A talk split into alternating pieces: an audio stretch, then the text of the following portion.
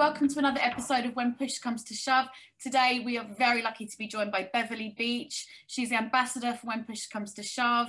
Beverley, do you want to introduce yourself and tell everyone what you're all about and uh, your experience? The floor is yours.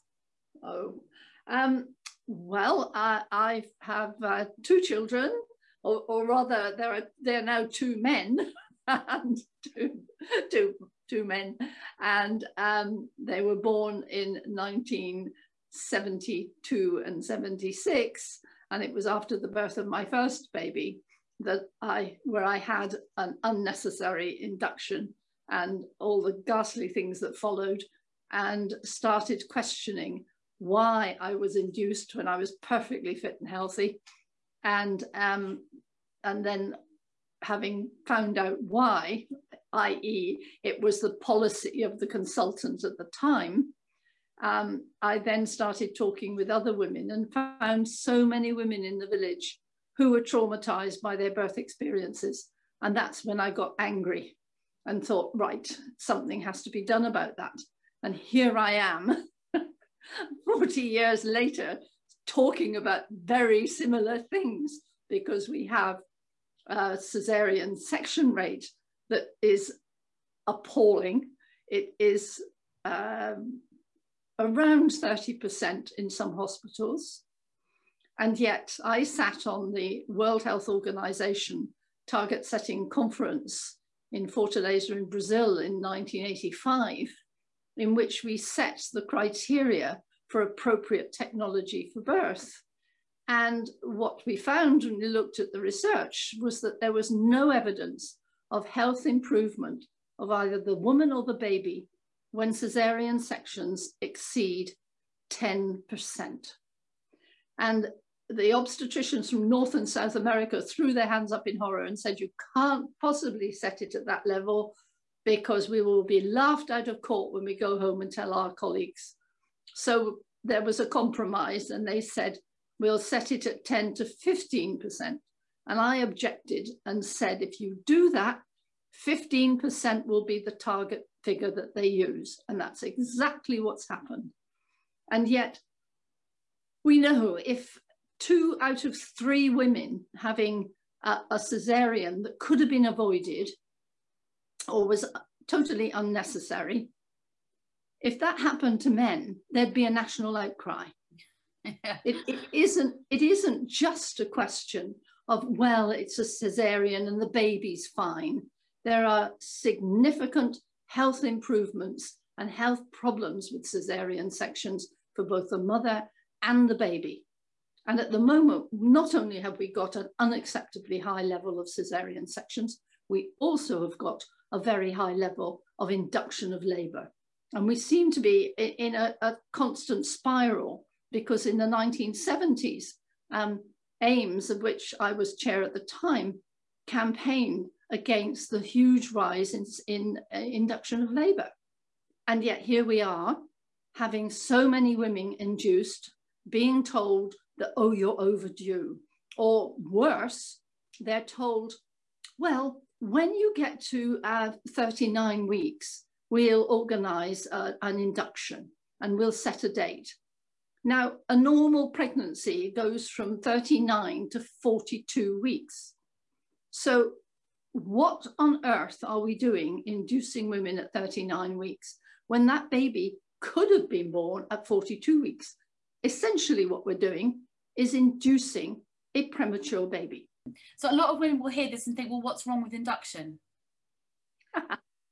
Well, having had an induction and having had a normal birth, I know very well what the difference is, and my God, is there a difference? Mm-hmm. An induction, in an induction, you go in at the peak level straight away, mm-hmm. which is why women are, are screaming for pain relief and wanting epidurals. Mm-hmm. In a normal birth, you very gradually work your way up to a peak, mm-hmm. and that peak may only last half an hour or so. I said to one woman once, during that half an hour, you may have six contractions that are really, really tough. What do you think about that? Oh, I can cope with that, she said. But women aren't told that. Mm-hmm. They're not, not told. And, you know, if you're having a normal birth, if you find the pain too much, you can get into a pool. Yeah. And the advantage of a pool, it is, has no side effects. Mm. If it doesn't work, you can get out and get yourself off to the hospital and have a, a an epidural.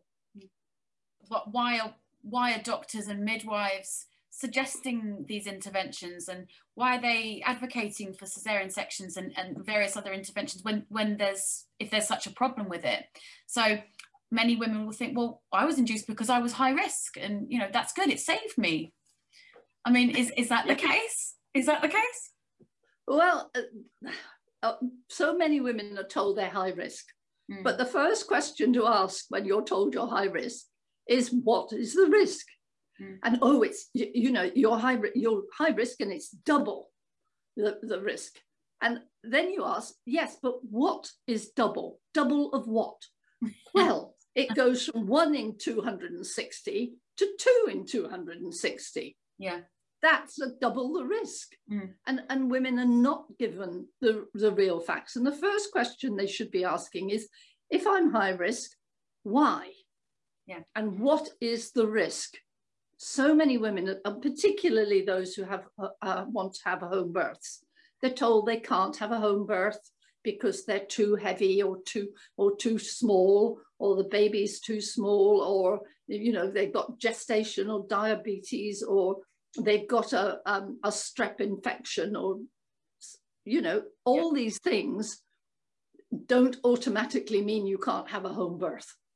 So if these procedures, these unnecessary procedures, if they're going, why are they going ahead? Why are they encouraging this if they have such a bad outcome? What what what gain is it for the hospital? What yes, you know? yes but the bad the bad the outcome is judged on whether the baby's alive. Right. yes. Nobody is looking at the state of the woman. Mm. There is there is virtually no research on postnatal depression and post-traumatic stress. Mm. We don't know what the figures are. Well, that. Trauma's become normal, and that is what I can't get my head around. Yes, it, it, it is. It's yeah. just accepted that, that, you know, women are traumatised. Oh dear, you know, it, yeah. it was a horrid, horrid birth, do better next time. And yeah. very often they're told it's their fault. Oh, well, your cervix didn't open. Oh, well, you were in labour for too long.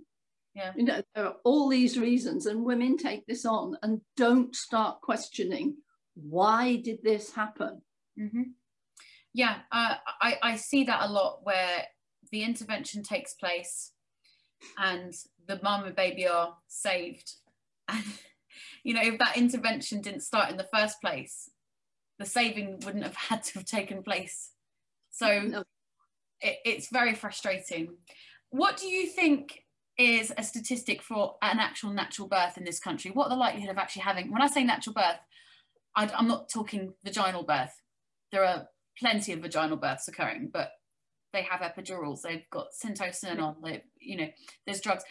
Completely natural births as our body intends, what's the percentage, do you think? Or is that unobtainable? Oh, no, it, it's fewer than one in ten.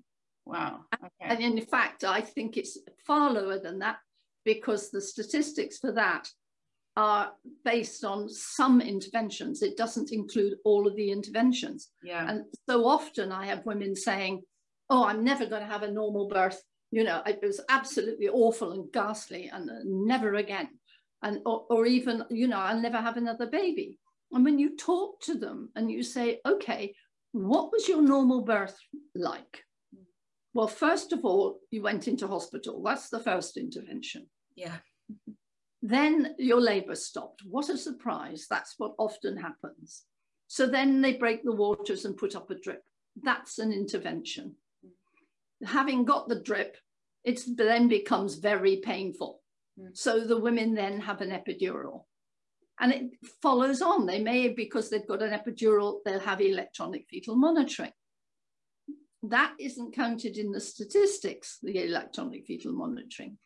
So, and then they they give birth to their baby. They may have an episiotomy, and um, and then they may have drugs in order to deliver the placenta.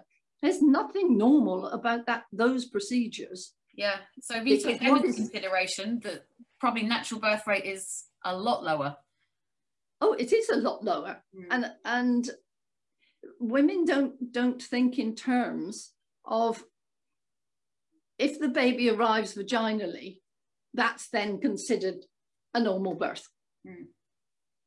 It's just a vaginal birth. Yes, exactly.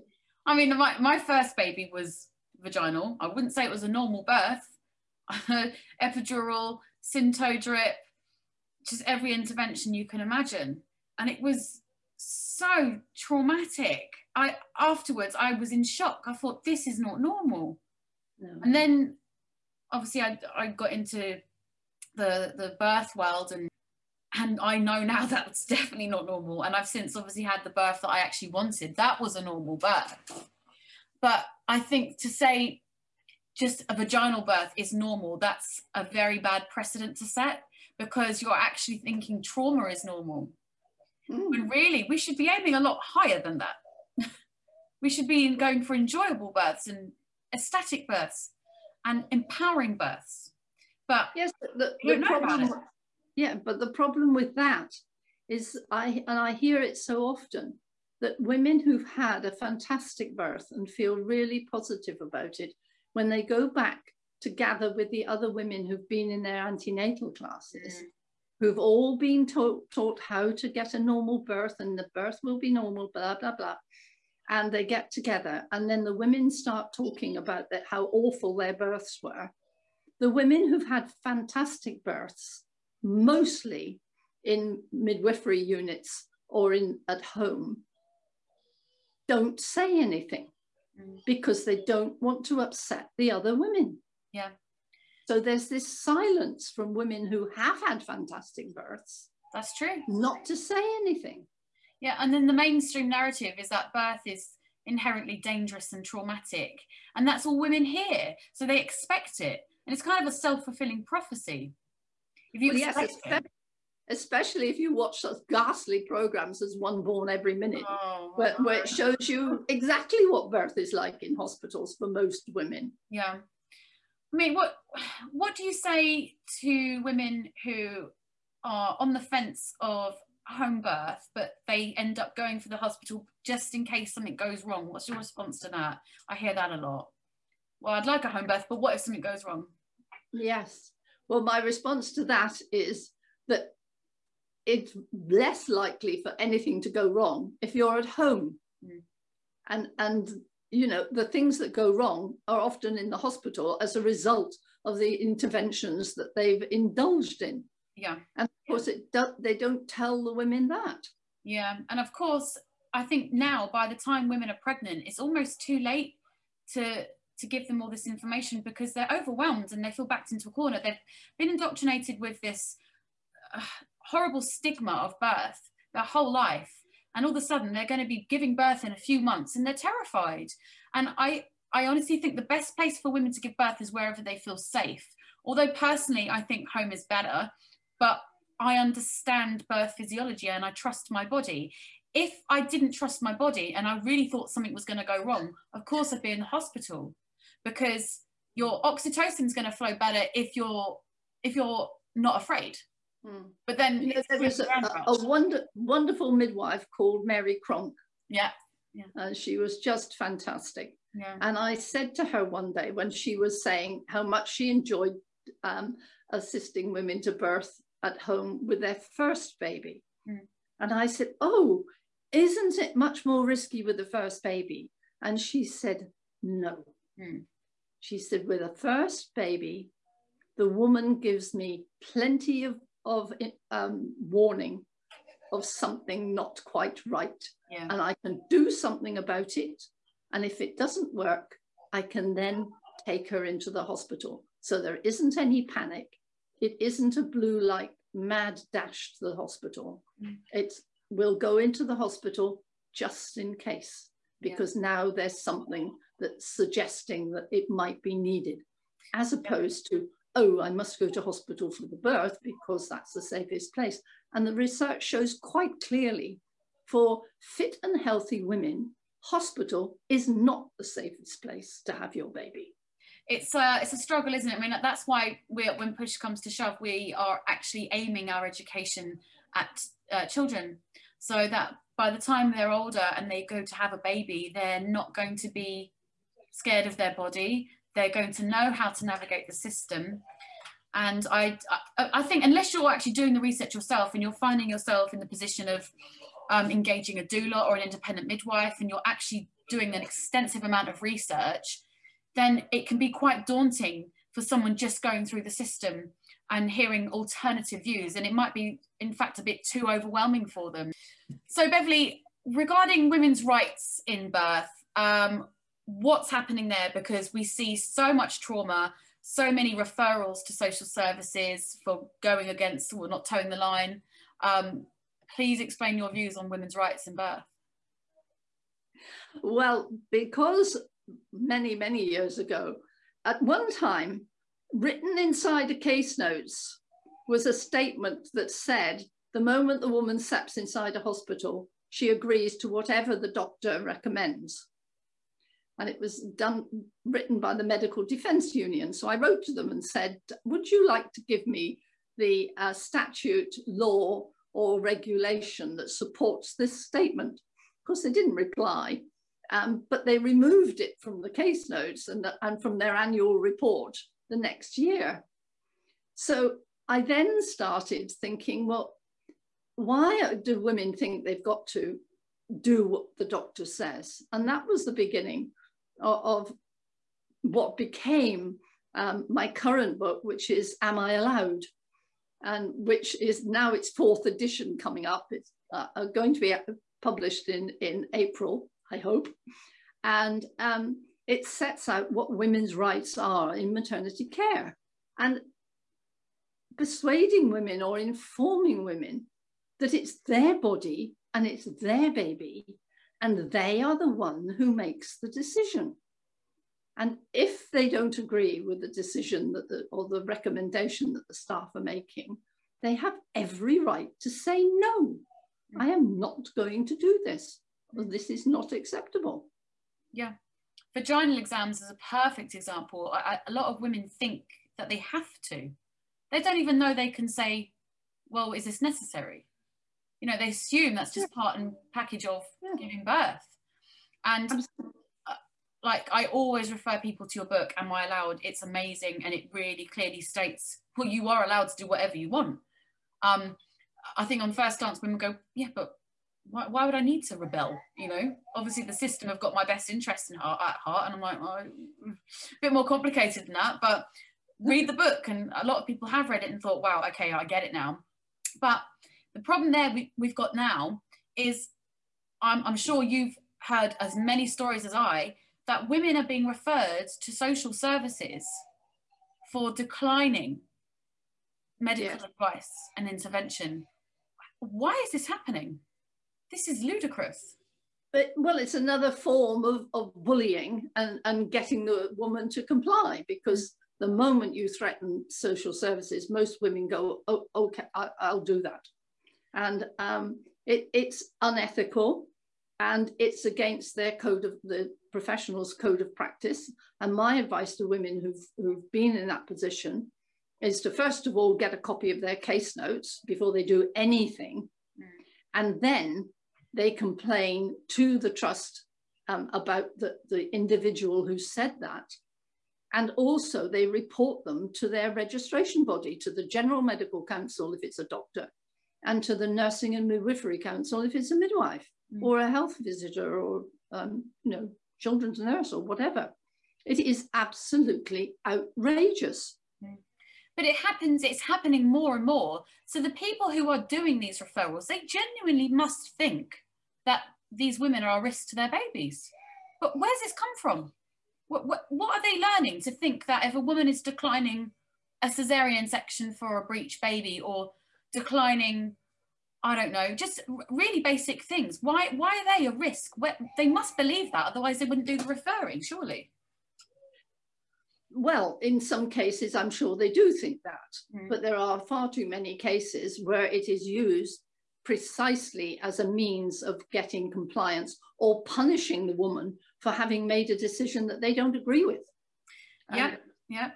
The most recent case that I supported and helped was a woman who did not comply with what they, what they wanted, and um, they threatened her, and eventually she agreed that she would be referred to a, another hospital, but just to make sure, they also referred her to social services uh, on the grounds that she was putting her baby at risk. Now, what they don't seem to appreciate is that the woman has the right to make a decision about her and her baby. And even if, this is when the baby's in utero, mm. um, and even if the staff genuinely feel that the woman's putting that baby at risk or her life at risk, they still have a professional duty to comply with her decision and support her. Yeah. We see this with um, the rise in free births as well. I had a client recently who had a free birth. Um, I didn't even make the birth. Uh, it was a B B A. And she had a second degree tear. So she went to the hospital to get sutured, and she was met with such hostility. They said, oh, so you go all renegade and free birth and you want us to clean up the mess. And who told you you could do that? That sentence gets me every time. Who told you you could do that? Why does there need to be blame? And why, why they're not questioning what has made this woman want to do that in the first instance? The answer was her first baby. She had such a traumatic experience and such appalling care. Yeah. She wasn't heard. She didn't want anything to do with them. Yeah.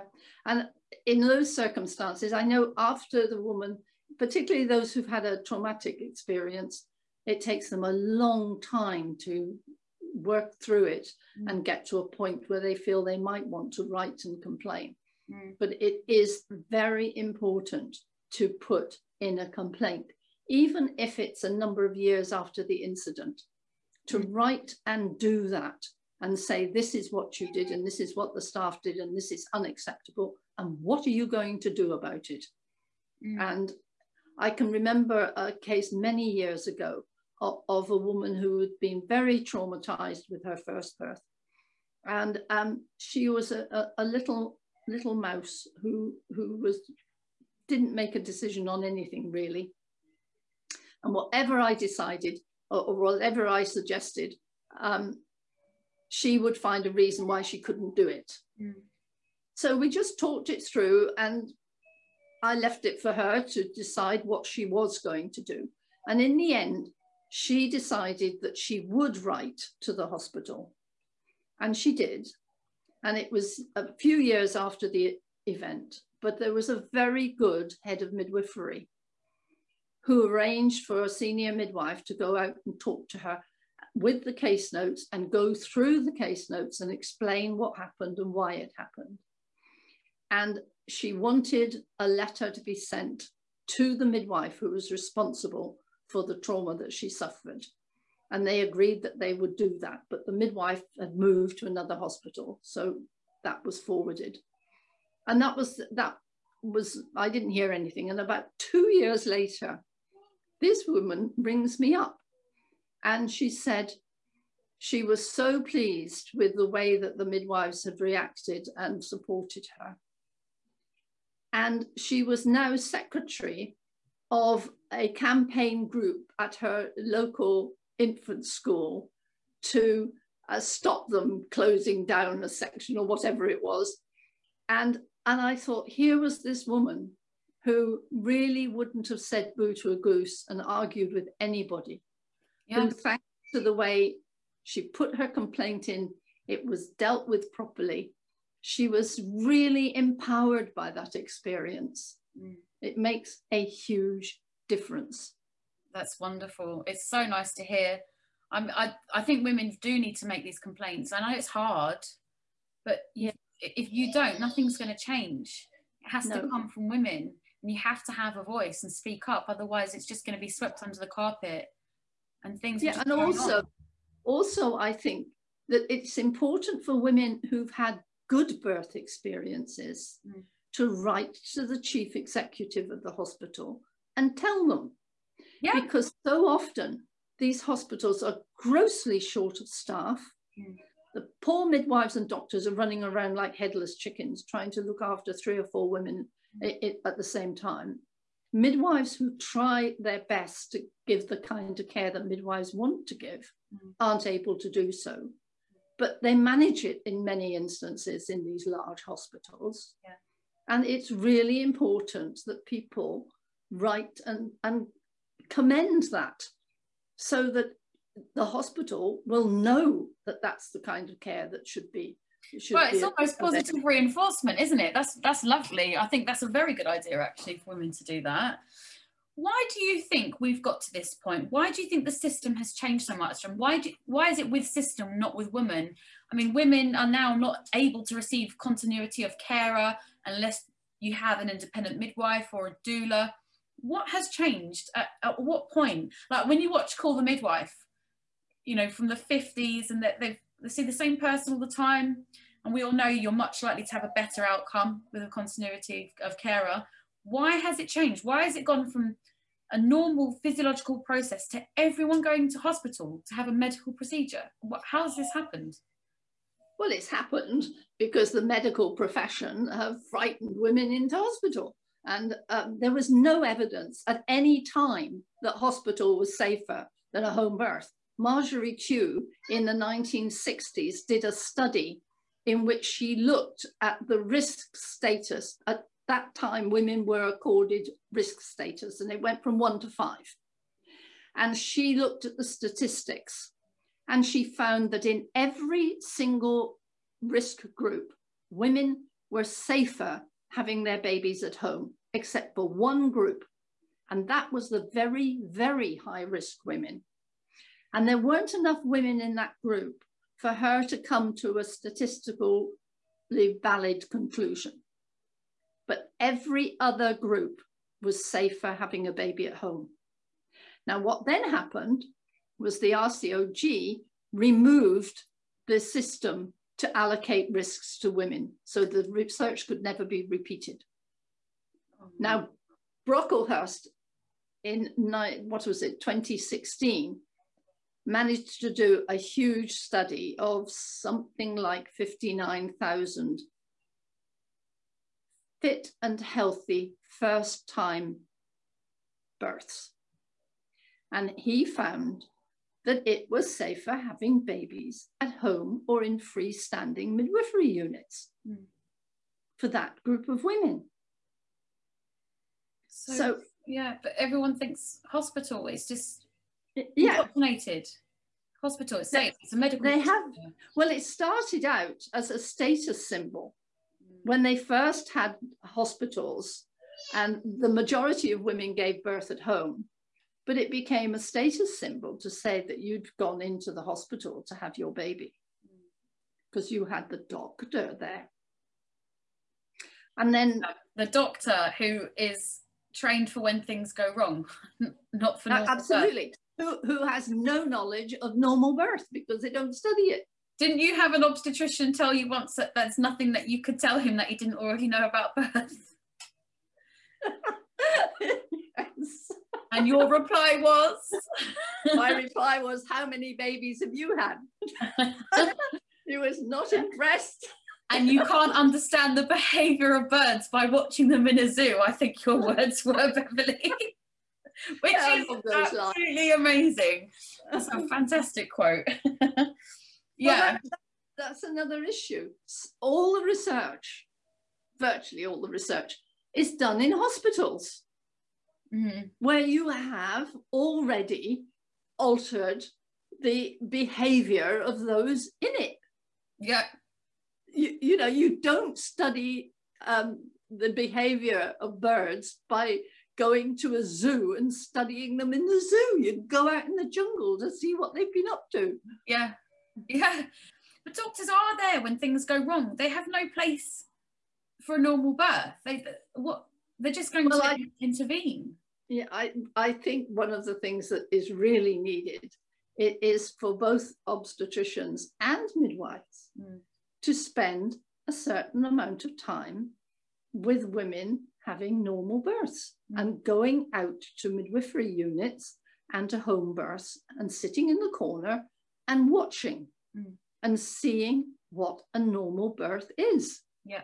Because they, they don't have that experience. And what's so um, depressing at the moment is that so many midwives don't have experience in normal birth. I used to lecture to, to midwifery um, groups of midwives, and I would start by saying, um, I want you all to think about the last normal birth you attended and put up your hand. So up would go the hands of most of the audience. And then I'd say, right, put your hands down um, if the woman had her waters broken, if she had a drip set up, um, if she had continuous electronic fetal monitoring, if she had um, an epidural. And the hands would start going down. And I'd go through this list. And if she had a, um, a controlled, uh, um, an injection for the delivery of the placenta. And in the end, there'd be one or two people with their hands up. Mm. And I'd say, you are the ones who've attended a normal birth.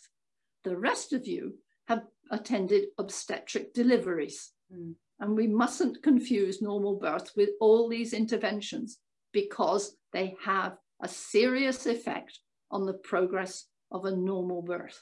Mm. And if you're in hospital and you're training and all you see are women who've got all these interventions at various times, you're not getting experience of what a normal birth can be like. Well, I've spoken to quite a few newly qualified midwives who genuinely believe home birth is dangerous and they don't like doing it. They think, I, I had one say to me once, you don't see what I see, you know, on a daily basis, what goes wrong all the time. And I'm thinking, why does it go wrong? Yeah. So, what are you not seeing? And well, they're not, they're not watch. They're not seeing the interventions that are happening. Yeah. You, you know, it makes a huge difference when women have an experienced person with them mm. throughout their labour. And we've been suggesting continuity of care, that the even the government has recognised that continuity of care is important for women to have that quality care. And yet this has been on the agenda since way back in the nineteen seventies. Continuity of care should, should be provided. Mm. And they're not doing it. It, it. It's happening each time there's a report come out, like there's been uh, uh, Changing Childbirth, then there's Better Births, Saying, talking about continuity of care. And what happens is they go off and they establish teams of midwifery to, to give continuity of care to a small proportion of women. And they call it a pilot study. Mm. And then the pilot study comes to the end. You find that the women are as happy as Larry with the outcomes because they've been really good. The midwives are happy to be, be providing that quality of care because they've been able to get to know the woman, to be there for the birth and know them postnatally. And then what the trust says is, oh, we, we haven't got any more, uh, any more money to uh, continue this. So it's then abandoned. Yeah. So we're back to square one again, and more small groups, and they will not be able to provide good quality midwifery care until they separate midwifery continuity of care in the community. So it's, it's in small freestanding midwifery units and in the community. And when they provide that service, which is separately funded from the trusts, mm. then we might see some changes. Well, that's what we're aiming to do here when push comes to shove, you know, we're looking at all directions.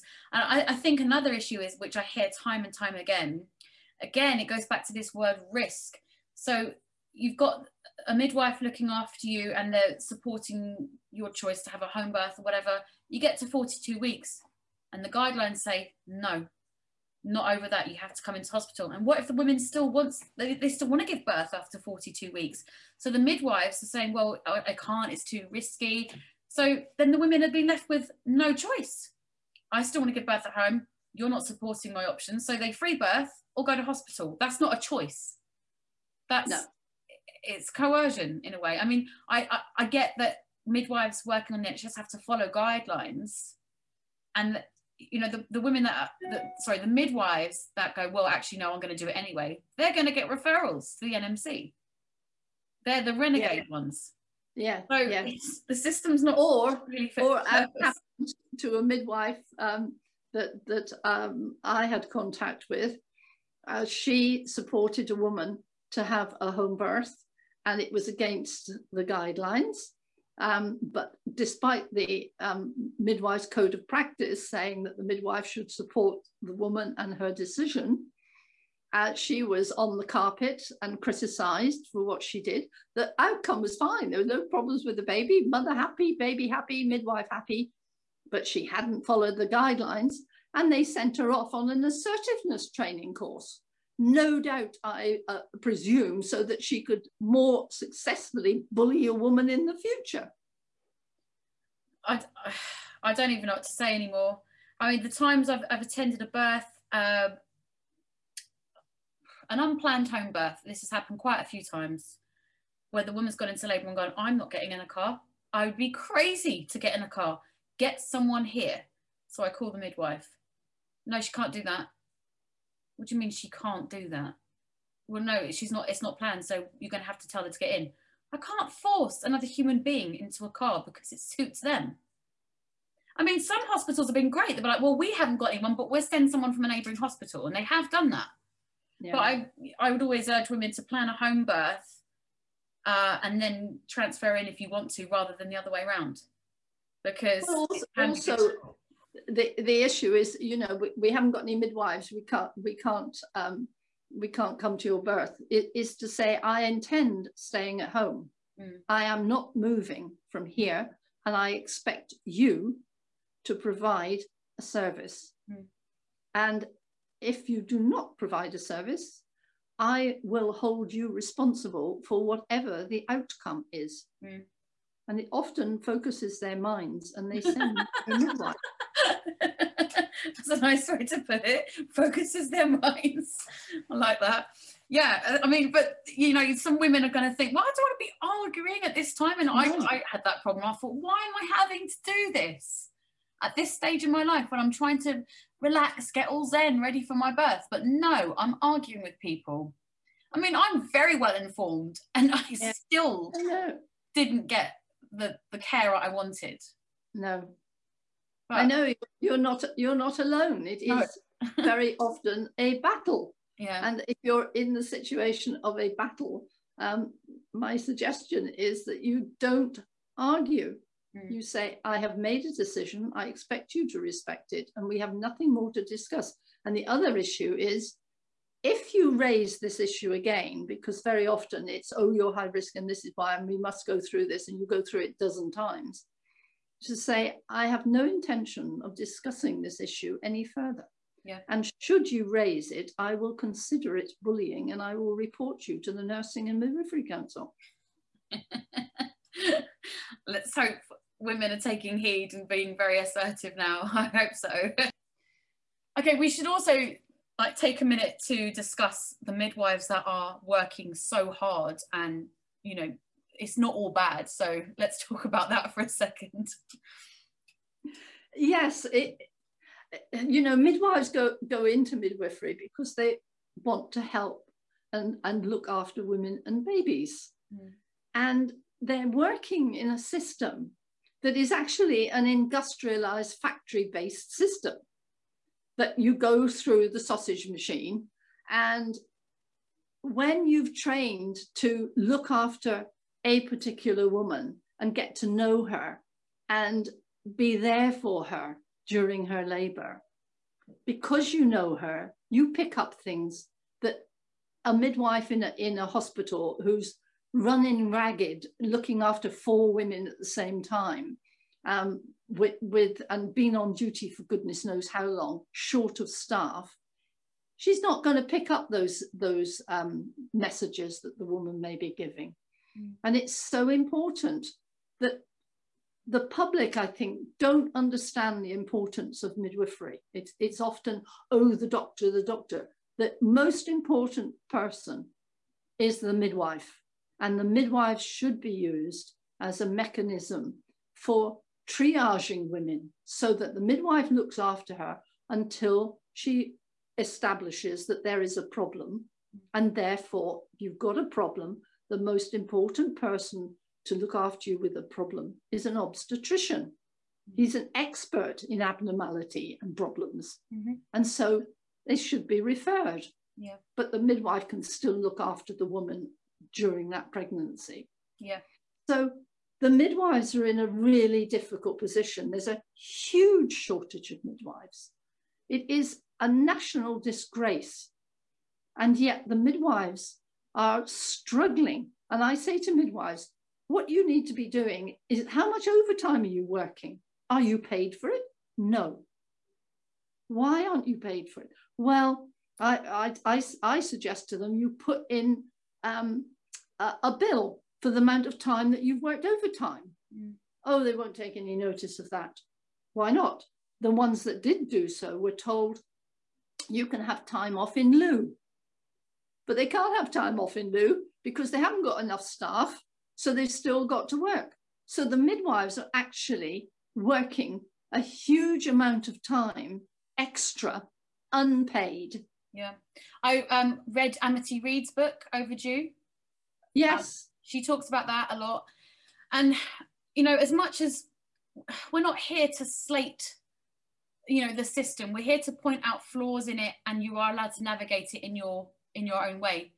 But we do need to make it clear that, you know, sometimes, okay, for example, I spoke to a midwife the other day. She would be very happy to support vaginal breech births, but here's the problem. She said, what if I'm not working? And if someone comes in, in labour with a breech baby, the first thing that midwife's going to do, the new midwife, is send her off for a C-section and send her to an obstetrician. So there are layers within the system that you have to think of. So yes, a lot of midwives are going, well, I'll support you, I'll do this, but what if they're not on shift? And yeah. you're just going to have, you're going to be passed around. Um, the same thing, I spoke to an obstetrician who would support um, a, a breech vaginal birth, but she said, well, what if they come in? The first doctor that sees them will say C-section. And in midwifery, if a breech baby is discovered, be it palpation or um, in a scan, they're, they're no longer going through the midwifery service, they go straight to the obstetric unit. Yeah. So It, it's right. so difficult. And and what is what has happened um, is that those midwifery skill, skills for birthing a, a breech baby are very different mm. from the way an obstetrician deals with a breech baby. And of course, the research was on the obstetric method of delivering a breech, and it showed that though that method was far more risky, which is why the obstetricians then turned around and said, "Oh, cesarean sections." But they didn't compare it with what the midwives were doing, yeah, which is far less, although there is a midwifery group now that is particularly um, trying to tra train midwives up to provide a, a safe vaginal breech birth. Yeah, they are sick of it as well. They, they don't want to speak up because they're going to be referred to the N M C or, you know, it's, there's a lot of bullying. That, that theme has come up a lot with professionals that I have interviewed, yeah. um, bullying, bullying, bullying, it, it comes up all the time. And they feel acquiesced into giving care that they don't actually believe is beneficial. That's right. But it, you're, you're right about the bullying. I had an email last week from a group of midwives who were not happy with, with what was being um, suggested at the hospital. And they... because I had spoken out about it, they had written to me anonymously to say, we're writing to you on an anonymous e email address because we're afraid that um, we will be bullied if we open our mouths and say anything, but good for you for speaking out. Yeah. I mean, it's, it's utterly appalling. Well, if those midwives are watching or listening to our podcast now, I urge you to come and talk to me. We don't have to do on screen like we're doing now. It can be totally anonymous. Um, speak out, blow the whistle, because we need to change this, right?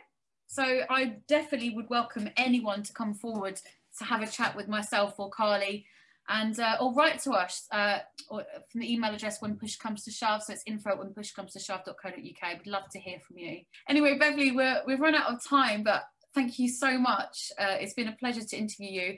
And for everyone watching, Beverley is the ambassador now for When Push Comes to Shove. We are over the moon to have you on board. And if you need to find out any more, please go to when push comes to shove dot co dot uk. Um, please look into buying Beverley's book, Am I Allowed? It's incredible. It's very informative. And it's a, basically an obstetric Bible to have. And you will be armed with information. So thank you, Beverley, for your time. Thank you very much. It's a pleasure.